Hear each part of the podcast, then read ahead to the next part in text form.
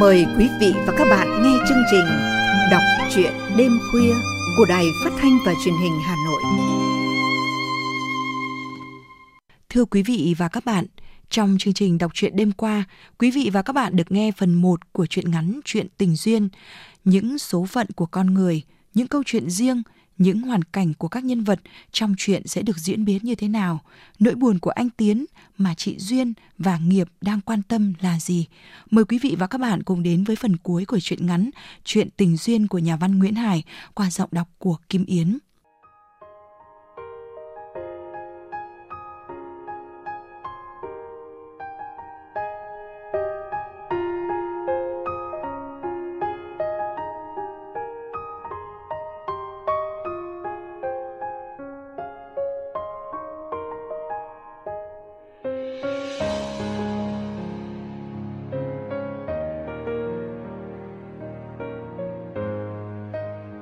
Vừa rồi Tiến có việc về Hà Nội ít ngày. Sau khi trở lại nông trường, người rộc rạc, mặt buồn thiêu. Duyên thắc mắc nhưng không tiện hỏi. Sớm nay khi chỉ có hai chị em trên đồi chè, Duyên nói với Nghiệp. Anh Tiến có vợ ở Hà Nội mà rất ít về. Lần này về lên mặt cứ buồn so, nom rõ tội. Tối hôm qua, chị có việc phải xuống đội, muộn mới về. Qua cửa phòng ông Việt, vẫn thấy anh Tiến ngồi đấy. Nghiệp nửa đùa nửa thật. Nào chị hỏi anh Tiến xem. Chẳng phải đợi lâu, ngay tối hôm đó gặp Tiến ở cửa phòng anh, Duyên hỏi luôn. Anh Tiến ơi, anh về nhà có việc gì mà khi lên đây mặt cứ buồn rười rượi vậy? Tiến mở cửa sổ và cửa ra vào phòng rõ rộng, mời Duyên vào. Anh chị cô ngồi xuống ghế. Anh cũng ngồi xuống ghế đối diện rồi nói. Tôi cũng đã mấy lần định nói chuyện với cô, nhưng mà chưa có lúc nào tiện. Bây giờ cô hỏi, tôi xin nói luôn. Anh ngừng lại một chút, có lẽ là để lựa lời xem nên bắt đầu như thế nào. Cuối cùng anh nói thẳng băng. Vợ chồng tôi ly dị nhau rồi. Duyên ngớ người, làm sao nên nỗi? Chúng tôi lấy nhau đã 4 năm, từ trong chiến tranh, nhưng ly thân đã lâu nên chưa có con. Gần đây cô ấy bảo chiến tranh hết rồi, không còn cảnh sơ tán mỗi người mỗi ngả đáng lẽ phải đoàn tụ. Nhưng mà rất tiếc chúng ta không hợp nhau, sống với nhau chỉ thêm khổ. Anh đã đi lên đấy thì đi luôn thể. Rồi cô ấy làm đơn, chẳng còn con đường nào khác, tôi đành ký và chúng tôi ra tòa. Thế là hết. Tiến nhếch mép, chẳng ra cười, chẳng ra mếu. Anh nói chậm từng tiếng. Giờ tôi là kẻ độc thân. Đúng là Tiến đã nói thật. Nhưng đời vẫn còn đấy chữ nhưng để con người giang dở với những vui buồn không hẹn trước. Một nửa cái bánh mì thì vẫn là bánh mì, người ta vẫn có thể ăn được. Nhưng một nửa sự thật thì không còn là sự thật. Anh ly dị vợ thì thật, nhưng vì sao thì không phải như anh vừa nói. Nhưng với Duyên, cô lại chẳng cần biết vì sao. Cô chỉ thấy giận người vợ phụ bạc kia – sao lại có thể bỏ một người chồng giỏi giang và tốt tính như thế được? Đời rõ lắm nỗi đa đoan. Cô nghĩ thế và đứng lên đi về phòng mình, không một lời chào, không một câu an ủi. Đêm về, cô không sao chợp được mắt. Cô hết quay bên này, trở bên kia mà cái ngủ chẳng về. Đầu óc cô cứ tê mê những nỗi niềm, những thân phận. Cô nghĩ cuộc đời này rõ lắm rủi ro. Đứa trẻ mồm còn hơi sữa bị ném ra đường. Người đang cần sự giúp đỡ thì bị chối từ, bị phụ bạc. Cứ nghĩ thế cô lại giận người đàn bà kia và buồn cho thân phận mình. Ôi giá cô là người đàn bà kia nhỉ, cô sẽ không bao giờ bỏ anh, dẫu là đi đến cùng trời cuối biển. Sáng hôm sau, Duyên đi làm như thường lệ. Nhưng khi lên đến đồi chè, cô thấy người mệt dã, đầu óc trống rỗng, Nghiệp đi trước, anh đã vào băng chè làm việc nên không để ý. Mãi sau không thấy Duyên làm băng bên, anh mới quay ra tìm, thấy Duyên ngồi ủ ê. Nghiệp đến bên. Chị bị cảm rồi. Anh cúi xuống cầm tay Duyên. Chị đứng lên đi. Em đưa chị về. Sao chị không gọi mà cứ ngồi dại nắng ở đây? Lúc hai chị em xuống đến đường dẫn thì gặp Tiến đi lên. Anh chố mắt. Làm sao thế? Chắc chị ấy bị cảm, em phải đưa về. Tiến bảo, thôi anh có xe đạp, để anh đưa chị ấy về cho nhanh. Nghiệp quay lại băng chè làm tiếp. Mãi quá trưa anh mới về. Qua cửa phòng Duyên, anh vẫn thấy Tiến ngồi trong ấy. Mây xám về nhiều, nắng nhạt đi, sương sớm sương chiều dày lên. Người sản xuất chè biết thế là đang vào những chật lứa ngon nhất. Nhưng cũng là những chật lúa mà năng suất thấp dần cho đến khi hết vụ. Giám đốc Việt yêu cầu Tiến bằng mọi biện pháp kỹ thuật giữ vững năng suất để có nhiều chè phẩm cấp cao. Do vậy mà cả đến ngoài giờ làm việc, ông vẫn lui tới phòng Tiến. Sau những lần qua lại như thế, không hiểu do ông quan sát. Ông cảm nhận hay là ông suy diễn theo chủ quan của mình. Mà bữa họp giao ban giữa ban giám đốc với các đội trưởng sản xuất của nông trường, ông cứ nói tỉnh queo. Cậu Tiến và cô Duyên cưới nhau đi, mình làm chủ hôn cho. Phó giám đốc Tiến ngồi cười cười, không phản đối mà cũng không thừa nhận, nét mặt chỉ thoáng đỏ một chút. Giám đốc Tung, mọi người hứng. Câu chuyện rộ lên lan ra, mọi người mặc nhiên hiểu như thế, tin như thế. Phiên họp giao ban hàng tháng lại đến, mọi người xuống và hỏi Tiến. Có gì vướng mắc mà lâu vậy ông Tiến? Tiến lúng túng không biết trả lời như thế nào. Hai anh đội trưởng ngồi bên nhau nhấm nháy. Đội trưởng đội 2, nơi Duyên làm việc trước đây, ghé vào tai bạn thì thào. Đôi ấy cưới nhau cũng được, nhưng cả mái hại sống ông ơi. Anh đội trưởng kia vỗ bàn cười khung khục. Đội trưởng đội 2 lại bảo, mấy năm trước nó còn trẻ, mấy cha đội tớ, vợ con rồi vẫn thích trêu chọc nó. Con gái xứ Thanh mà, bạo dạn lắm. Nó không đẹp, nhưng chắc khỏe. Hai bầu vú to, đúng là con cháu bà Triệu, hông nở tóc dày, thằng chó nào mà chẳng mê. Ông giám đốc không thấy Tiến nói gì, vội đỡ lời. Các cậu yên tâm đi, cái gì đến, nó khắc đến. Và bây giờ thì nó đến thật. Đích thân ông Việt đứng ra lo đám cưới cho họ. Đám cưới rõ to, không phải chỉ có khách trong nông trường, mà còn có cả khách bên huyện. Ông Tường viện trưởng cũng được mời về. Hòa bình đã một năm mà đám cưới vẫn y như thời chiến, nghĩa là vẫn lên hội trường meeting. Khẩu hiệu trăng ngang, chữ vàng tưng bừng trên băng vải đỏ. Vui duyên mới không quên nhiệm vụ. Cũng giới thiệu đại biểu quân dân chính và họ nhà trai nhà gái, cũng cô dâu chú rể phát biểu ý kiến, cũng đại biểu lãnh đạo căn dặn rồi liên hoan văn nghệ. Vẫn những bài hát hào hùng năm xưa, không cho chúng nó thoát, chúng bay vào, không có đường ra. Và ta lại đào công sự cho cuộc chiến đấu ngày mai. Chè nhà trồng được, uống thả giàn, thuốc lá tam đảo, căng tin cung cấp. Trẻ con hút nhiều hơn người lớn, khói tỏa mù mịt hội trường. Đám cưới kết thúc trong tiếng hát, như có bác Hồ trong ngày vui đại thắng, rầm rộ cứ như là hội nghị mừng công ấy. Dự xong đám cưới, ông viện trưởng còn ở lại. Tối qua ông ngủ được, sáng ra ông thấy người nhẹ nhõm, đầu óc thanh thản. Ông có cái thú vui đã thành nếp, bình minh nhất tràn trà. Nên ông lững thững qua phòng ông Việt cùng uống cho vui. Ông Việt cũng đã sửa soạn xong ấm chén. Họ ngồi bên nhau thư thái. Ông Tường bảo, tôi xem nông trưởng ta cứ phát triển mạnh cây chè là ăn chắc nhất. Chè 7-8 tuổi, năng suất đạt 7-8 tấn một hecta như vậy là khá. Khả năng đưa năng suất lên 15-20 tấn trên diện rộng không phải là quá xa và quá khó. Tiến gõ cửa bước vào. Anh muốn sang hầu trà ông Tường vì anh thuộc cách dùng trà của ông. Uống trà mà uống loãng, uống. Nhưng uống đặc quá như năm thới pha thì phí mà không ngon. Uống hơi nguội hoặc quá nóng cũng hỏng. Uống trà theo kiểu của ông Tường là phải dùng chén bé. Khi uống, hớp từng ngụm nhỏ, rít nhẹ qua kẽ răng để hoạt chất của chè kích thích qua các niêm mạc nơi đầu lưỡi mà nhận biết cái cảm giác chát, bùi và dư vị ngọt ngào của chè nơi miệng họng.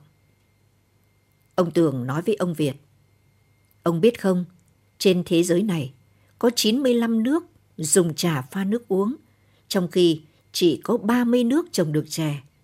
Vậy mà mình không khai thác thế mạnh của mình, cứ đi nghe mấy vị học chưa hết ba bài kinh tế chính trị, đã vội đi làm quân sư.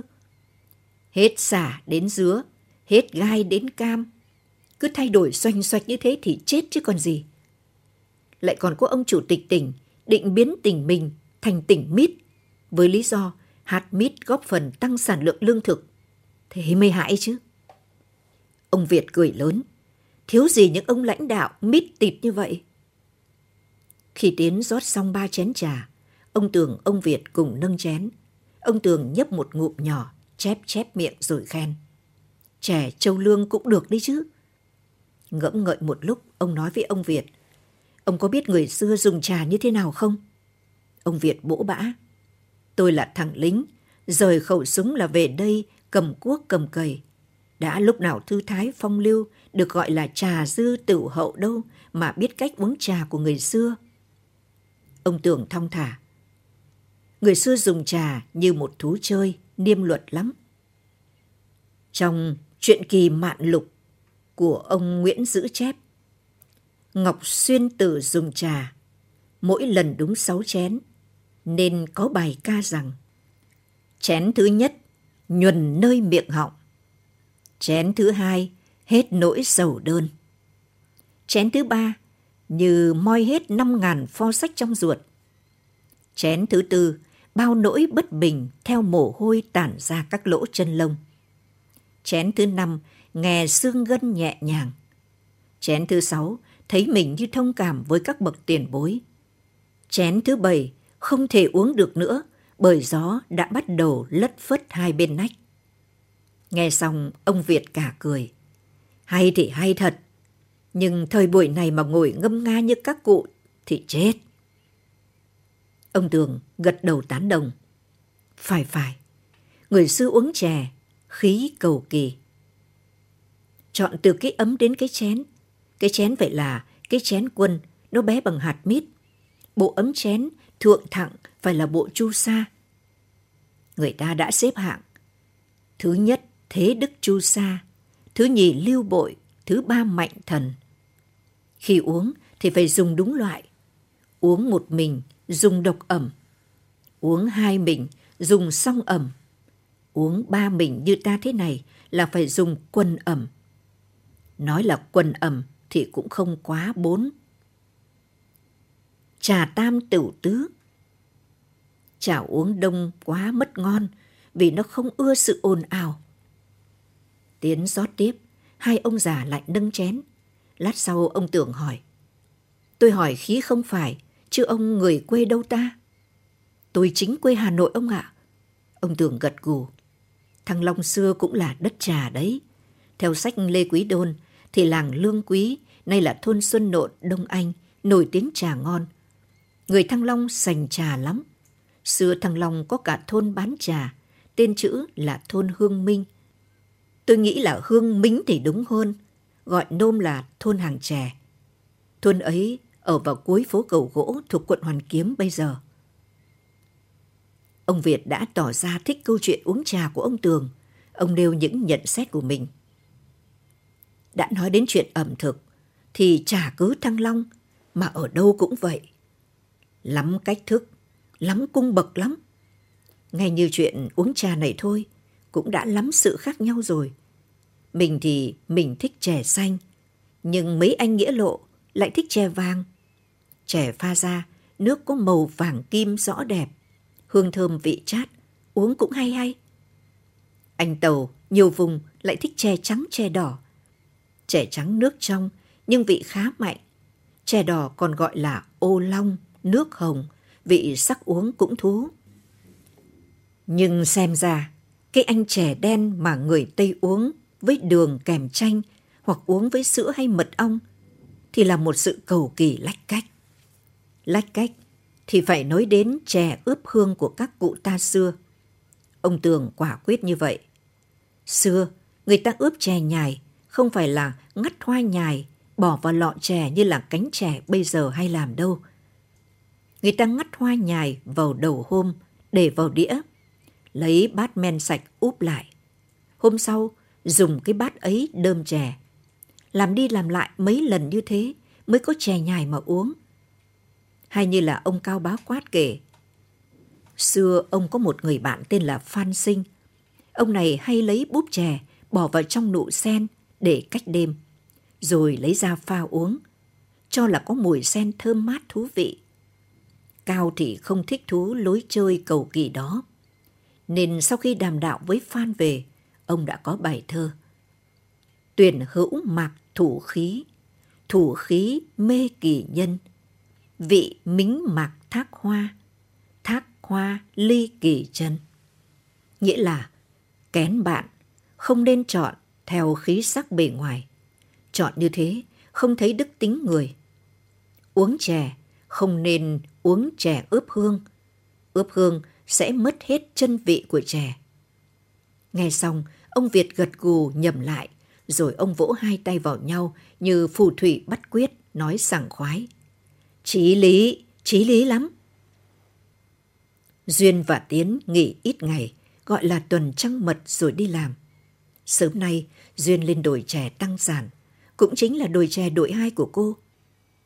Tất cả đều đã rất quen thuộc, vậy mà sao cô thấy như xa lạ? Cô bước đi, lòng nặng trĩu suy tư. Những khát khao, những ước muốn đẹp như mơ trong những ngày sắp cưới, cao vợi bao nhiêu, rực rỡ cuốn hút bao nhiêu, thì nay sập xuống đổ vỡ thất vọng bấy nhiêu. Cô như người hụt hẫng thẫn thờ. Duyên bước vào một lô chè ngẩn ngơ, nhìn nghiệp đến trước. Anh đứng lô bên gọi sang. Chị Duyên ơi, lô ấy kiểm tra rồi, chị qua bên này đi. Duyên sang đến nơi, nghiệp nhìn chị. Ô hay, chị làm sao thế? Chị buồn lắm. Sao? Anh Tiến cự nự gì chị à? Không, anh Tiến tốt lắm. Nói rồi, Duyên ngồi xuống, nước mắt ứa ra. Nghiệp ngồi xuống sát bên chị dỗ dành. Đừng khóc như thế chị Duyên. Các chị trong tổ đang làm bên kia kìa. Biết, họ cười cho đấy. Duyên lấy khăn chùi nước mắt. Chị buồn lắm Nghiệp ơi. Số chị hầm hưu, trâu chậm. Nghiệp không hiểu. Anh đứng lên ngửa mặt ôm đầu kêu. Ôi giời ơi! Cả nông trường có đến hàng trăm chị, 28-30, có người 35-38. Vì chiến tranh mà chịu cảnh chưa chồng, đang buồn đến nẫu ruột nẫu gan ra kia. Họ vừa mới tị với chị đấy. Vậy mà chị lại kêu hầm hưu với cả châu chậm. Thật em không còn hiểu ra làm sao. Duyên kéo nghiệp ngồi xuống. Không không, em không hiểu chị.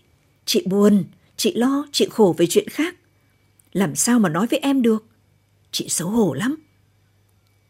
Nghiệp dúi sách vở vào tay chị bảo. Thôi, chị em mình đi làm đi. Chị cứ làm sẽ khuây khỏa, sẽ quên đi. Nào. Nghiệp trẻ, lực lưỡng nên sốc chị đứng dậy gọn thơm. Duyên nắm lấy cánh tay chắc khỏe của Nghiệp đang ôm ngang eo mình. Nghiệp gỡ tay chị ra bảo. Chị kiểm tra bên này, em bên này. Gió mùa đông bắc thổi từng cơn xe sắt. Đã vào mùa đốn đau chè, nhịp độ lao động trên nông trường không còn khẩn trương như mùa thu hái. Công việc của các đội sản xuất giờ là tận thu chè già, đốn đau những lô chè đến tuổi, chặt cốt khí, điền thanh tủ tốc, tưới giữ ẩm. Ở nông trường bộ đã bớt ồn nã đi nhiều. Dãy nhà bên các phòng ban còn người ra vào, trừ dãy nhà bên ban giám đốc thị vắng teo. Giám đốc Việt về bộ họp. Phó giám đốc Tiến cũng bám xe giám đốc Việt về Hà Nội, nói là đi họp và đi trao đổi kỹ thuật. Suốt dãy nhà chỉ có hai chị em Duyên. Trước đây, họ cùng ăn bếp ăn tập thể. Từ sau ngày cưới, vợ chồng Duyên về nấu lấy. Mấy hôm nay Tiến đi vắng, Duyên nấu cơm hai chị em cùng ăn cho vui. Chiều, Duyên lúi húi làm cơm. Nghiệp lên phòng hành chính lấy báo và tìm thư. Nhận được thư anh Năm, Nghiệp chạy bổ về khoe với Duyên. Em có thư của anh Năm này. Tháng tới anh ra Hà Nội họp. Xong sẽ lên đón em vào trong ấy. Mặt Duyên thoáng một nét buồn, nhưng cô vẫn cười gượng, gật gật đầu ừ ừ, rồi bỏ xuống bếp làm cơm tiếp. Lúc dọn cơm ra, Nghiệp Anh ngon lành, còn Duyên thì cứ ngồi chống đũa, nhìn ra. Nghiệp bảo, anh Năm bây giờ là giám đốc nông trường trẻ Bảo Lộc 2. Nếu ra họp ngành, thế nào cũng gặp chú Việt và anh Tiến. Duyên buột miệng. Anh Tiến đi chữa bệnh, chứ đi họp đâu mà gặp. Duyên ngứa người. Ô hay, sao bảo anh Tiến mà anh ấy đau yếu gì đâu. Thôi em ăn đi, tối chị kể. Tối, gió mùa đông bắc thổi mạnh hơn. Từng cơn gió cứ ù ù, thỉnh thoảng lại giật, cứ như người muốn phá cửa, nghe rõ ghê. Duyên chằn chọc mãi không ngủ được. Cô ngồi dậy với khăn cuốn cổ, rồi cứ để nguyên quần áo ngủ như thế, đi qua mấy cửa ngách sang phòng nghiệp. Em ngủ chưa? Giọng nghiệp còn tỉnh. À, chị còn nợ em chuyện chiều nay đấy. Chị vào đi. Nghiệp vừa nói, vừa nhoài người ra khỏi màn, với tay định vặn to ngọn đèn bão vẫn để đầu bàn. Duyên cầm tay Nghiệp bỏ vào màn. Chị ngồi xuống đầu giường bảo, Thôi, chẳng cần đèn, phòng em ấm thế. Anh năm người miền Nam không chịu được rét nên anh ấy chèn chắn các khe kẽ rất kỹ. Duyên nói tự nhiên. Chị bỏ chân vào cho ấm nhé. Chẳng đợi Nghiệp trả lời, chị cho cả hai chân vào chăn. Nghiệp có ý ngại, anh nằm xê ra, Duyên bảo. Chuyện anh Tiến ấy mà. Duyên ngập ngừng rồi im lặng. Mãi sau, cô mới đưa tay cào vuốt mớ tóc dày của Nghiệp. Nghiệp cầm tay chị bỏ xuống. Duyên cất giọng buồn buồn. Nghiệp ơi, bây giờ thì chị biết vì sao người vợ cũ của anh Tiến lại bỏ anh ấy. Không phải hai người không hợp nhau, mà là anh Tiến, anh Tiến không có khả năng có con. Nghiệp nhoài hẳn người lên ngồi ngang với chị bảo. Vậy là anh Tiến đi chữa. Duyên lắc đầu. Ít hy vọng lắm em ạ. Chữa bệnh ấy đâu có dễ. Mới sống với nhau ít ngày, nhưng mà chị biết anh Tiến rất yêu thương chị và cũng rất khổ tâm về chuyện con cái. Chính anh ấy bảo con cái sẽ gắn bó hai vợ chồng lại thành một gia đình, một gia đình hạnh phúc. Duyên ngừng lại. Cô ngẫm nghĩ. Cô thấy mình còn mong muốn có con hơn anh ấy nhiều. Đàn bà con gái có thì có lứa. Mỗi tuổi, mỗi đuổi xuân đi. Bây giờ không đẻ, vài năm nữa, ba mươi bốn mươi đẻ làm sao được nữa. Duyên muốn nói hết những suy nghĩ của mình với nghiệp, nhưng mà cô lúng túng, không biết diễn đạt thế nào. Duyên rất đau khổ, rất lo lắng về tương lai của mình. Cô cảm nhận được nỗi đau lớn nhất của người đàn bà trên cõi đời này là không có con, không được làm mẹ. Nhưng cô không biết nói thế nào cho Nghiệp thông cảm với cô. Cô sợ rằng Nghiệp nghĩ sai về cô, rằng cô đĩ thỏa, rằng cô thèm khát xác thịt. Nếu như thế, cô sẽ rất đau khổ, rất nhục nhã. Cô suy nghĩ, suy nghĩ mung lung. Nhưng rồi, nỗi khát khao phải có một đứa con, phải có một gia đình đã cho cô sức mạnh. Nguồn sức mạnh ấy dội lên như sức mạnh của tuổi xuân thì. Cô đã ôm ghi lấy nghiệp, ôm thật chặt, cô nói nghẹn ngào. Nghiệp ơi, em có thương chị không? Duyên cởi áo, cô áp ngực mình vào ngực người trai trẻ. Hai bầu vú của Duyên qua tuổi xuân không được vun sới, chằm bập, nên có phần hao gầy, song vẫn còn đầy ma lực. Nghiệp thấy người nóng gian, nhưng nghe giọng nói của Duyên tha thiết, anh thấy nao lòng nên không nỡ gỡ tay chị ra. Nghiệp ôm lấy lưng chị thì thào. Chị Duyên ơi, em thương chị lắm, nhưng mà em không thể. Không, không, em hãy thương lấy chị, chị phải có con, chị phải có gia đình, chị không thể để anh Tiến lại phải ra đi lần nữa. Bên ngoài, gió mùa đông bắc vẫn thổi từng cơn. Nhà lập tranh nứa, gió lùa qua lớp nan, kêu ràn rạt. Nghiệp kéo chăn đắp lên ngực Duyên. Anh nhìn những giọt nước mắt ứa ra từ đôi mắt nhắm nghiền của chị mà nghĩ. Không biết đây có phải là số phận hay không? Buổi sáng yên ả, ông Việt gọi Tiến và Năm Thới qua ngồi uống với nhau chén trà trước lúc hai anh em Thới đưa nhau về Nam. Tiến bước vào, ông Việt hỏi. Năm Thới đâu? Chắc cậu ấy sang bây giờ. Việc chữa chạy của chú thế nào? Dạ cũng khá rồi ạ. Năm Thới bước vào, tay cầm hai bịch chè. Tôi mang ra một bịch chè mộc, một bịch chè hương để các ông uống rồi thẩm xem chè bảo lộc của tụi tôi vào cỡ nào. Hôm họp trên bộ, tôi có qua chỗ ông Tường, biếu ông già hai loại chè này, cũng là để ông đánh giá xem sao. Ông cất gói chè mộc lên giá, rồi đi tráng ấm chè, pha chè hương, ngồi chờ trà ngấm, ông thủng thẳng. Đàn bà con gái son phấn vào, đưa qua người khác hỏi, trẻ hay già, chắc khó trả lời ngay. Nói rồi, ông rót trà vào uống. Hết chén, vẫn giọng thủng thẳng, ông bảo. Tôi thì cứ nghĩ rằng chè không ngon, người ta mới phải ướp hương. Ông già nói có lý, trẻ không cần hương hoa gì, phải là trẻ ngon.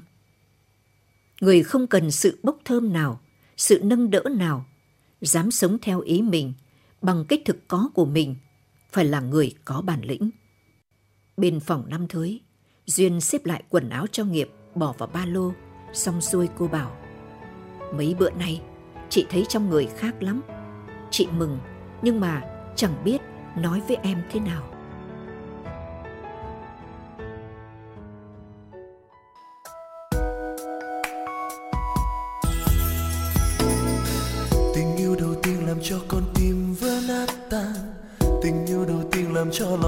Đắm say ngất ngây. Và bao thương nhớ đến trong giây phút này. Tình chợt thoáng qua như một giấc mơ mà thôi. Tình yêu đầu tiên làm cho người ta nhớ mong. Tình yêu đầu tiên làm cho người ta ngóng trong nỗi buồn. Từng giây từng phút làm cho con tim nhói đau nghẹn ngào. Sao không cho nhau một lời để mất nhau từ đây? wow. Có phải chăng tình yêu? Có phải chăng tình em chờ? ai một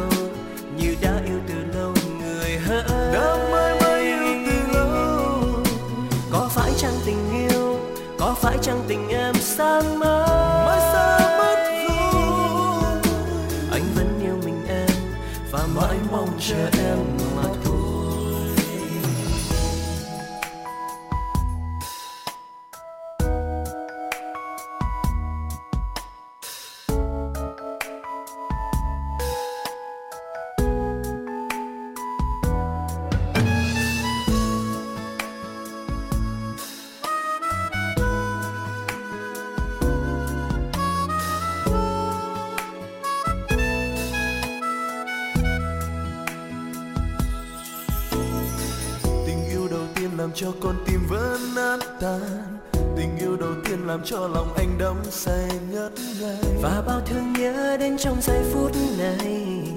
Tình chợt thoáng qua như một giấc mơ mà thôi. Tình yêu đầu tiên làm cho người ta nhớ mong. Tình yêu đầu tiên làm cho người ta ngóng trong đôi buồn. Từng giây từng phút làm cho con tim nhói đau nghẹn ngào. Sao không cho nhau một lời để mất nhau? Oh, oh, oh. Có phải chăng tình yêu có phải chăng tình em chờ ai. Mới mong mới chờ. Chưa nói nhau một câu Như đã yêu từ lâu người hỡi. Vẫn mãi mới yêu từ lâu. Có phải chăng tình yêu Có phải chăng tình em san mất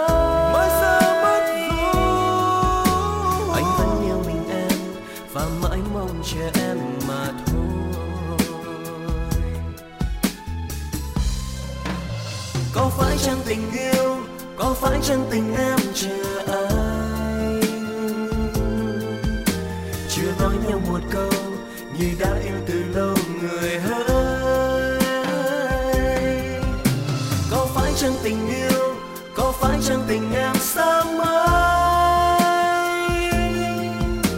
anh vẫn yêu mình em và mãi mong chờ em